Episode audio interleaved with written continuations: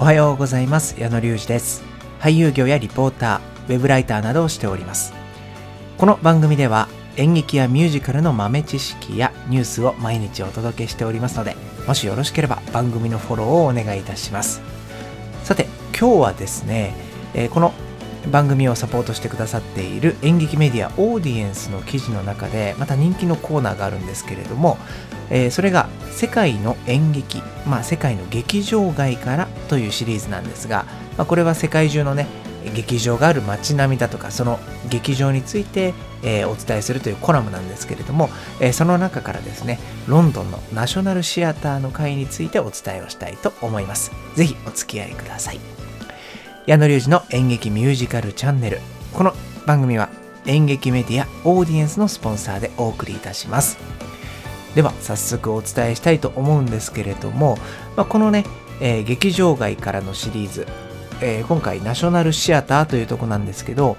えー、こちらはですねロンドンのサウスバンク地区というところにありましてテムズ川っていう、まあ、結構有名だと思うんですけどその大きな川沿いのリバーサイドウォークという、まあ、ロンドンアイっていう観覧車とかがあったりとか水族水族館があったり観光客とかファミリーで賑わう場所なんですけれどもその川の曲がり角に位置する場所にこのナショナルシアターというのがですねドーンと立ってるわけなんですけどこれね写真で見ると何ていうのかなコンクリート作りというか結構ねこう角張ったというかそのなんか威圧感のある建物なんですよね。もう存在感めちゃくちゃあるなと。この川沿いに立ってたらめっちゃ目立つんだろうなと思いながら見てたんですけれどもここの劇場があのいろいろ記事を読んでるとねその世界でナンバーワンの劇場だみたいなことを書いてある記事もあってそう世界で指折りの劇場の一つなんですね。でこの劇場世界中が注目する演劇の発信地にもなっていましてこのナショナルシアターの歴史少しお話ししたいんですがナショナルシアターは1976年現在の場所にですね3つの劇場を構えたんですね。この3つの劇場というのが、えー、今はですねこの1つ目が、えー、このナショナルシアターの中にあるのがオリビエ劇場。そしてリトルトン劇場ドーフマン劇場という3つから成り立ってるんですね。そうこの3つの劇場ができてこの場所に1976年にできました。最近の話題作で言うと第一次世界大戦下の少年と馬の絆を描いたウォーホース。戦火の馬ですね。こちらが上演が2007年から2009年だったんですけれども、まあ、パペット、まあ、人形ですよね。で、表現する馬のこう生命力みたいなところに注目が集まった作品なんですけれども、これは先ほど伝えた大劇場であるオリビエシアターというところで初演されました。そして、まあ、この今オリビエシアターと言ったんですけど、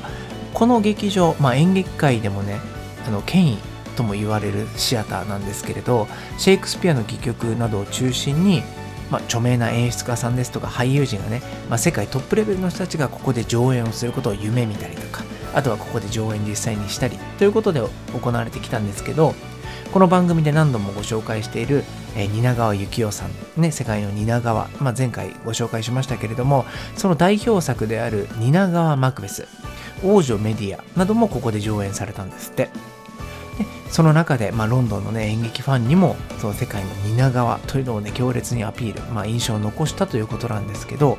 やっぱ優れた演劇作品を、えー、広めたいという思いがあるということでここでね上演されたものを世界中の映画館で見られるようにするという試みがあってそれがナショナルシアターライブと言われるものなんですけれどもこちらも大好評なんですよね。この一般向けでね公開されるえー、作品、まあ、収録される映像っていうのはライブ配信とか後日の上映で世界各国ですね60カ国以上に届けられるということなんですよね、まあ、もちろんねその撮影がある日にこの場所で感激をしていればもしかすると映るかもしれないみたいな楽しみもあるそうなんですけれどもそうこのね、えー、なかなか劇場に行けない今のこのご時世にねナショナルシアターライブというものがまた何かあの一つの役割を果たしているのではないかという声もありました。そして次なんですけれども、その見た目、さっきね、ちょっとコンクリート作りでみたいな話をしたんですが、まるでね、本当に要塞のような、えー、観光地としても楽しまれている場所なんですけれども、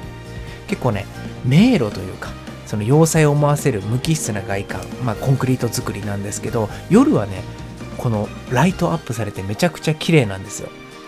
で川沿いというその立地の条件とかもあってその家族連れとかカップルとかいろんな人が訪れる観光スポットになっていてしかもその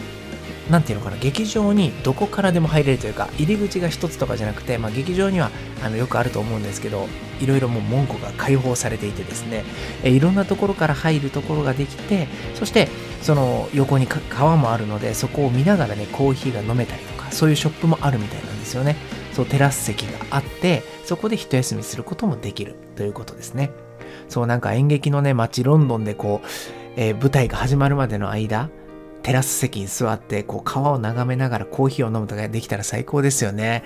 本当になんかいつかやってみたいなと思いながら、この記事を読んでるんですけれども、まあ、もちろん、その感激するために、行くのもよし、そして観光スポットとしてね、え有名なところでもあるので、この場所ですとか、まあ、歴史を感じながら、この場所に行ってみるっていうのもいいのかなと思います。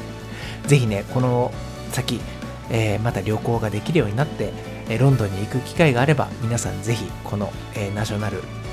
シアターロンドンにあるナショナルシアターですね。ぜひ一つのスポットとして見てみてはいかがでしょうか。ということで今日は世界の劇場街からロンドンナショナルシアターについてお伝えいたしました。ではこの番組のご案内なんですがこの番組ではですね皆さんからのご意見ですとかご感想をお待ちしております番組の、えー、この各アプリにあるレターとか、えーお便りというところから送っていただいても結構ですし、僕の Twitter の DM から送っていただいても結構です。えー、それ以外にもですね、番組ではこの劇団面白いよとか、こんな作品あるよとか、こんな素敵な俳優さんがいるよというような情報も随時募集しておりますので、えー、次戦他戦は問いません。どしどし送っていただければと思います。ではまた次回の配信でお会いしましょう。お相手は矢野隆二でした。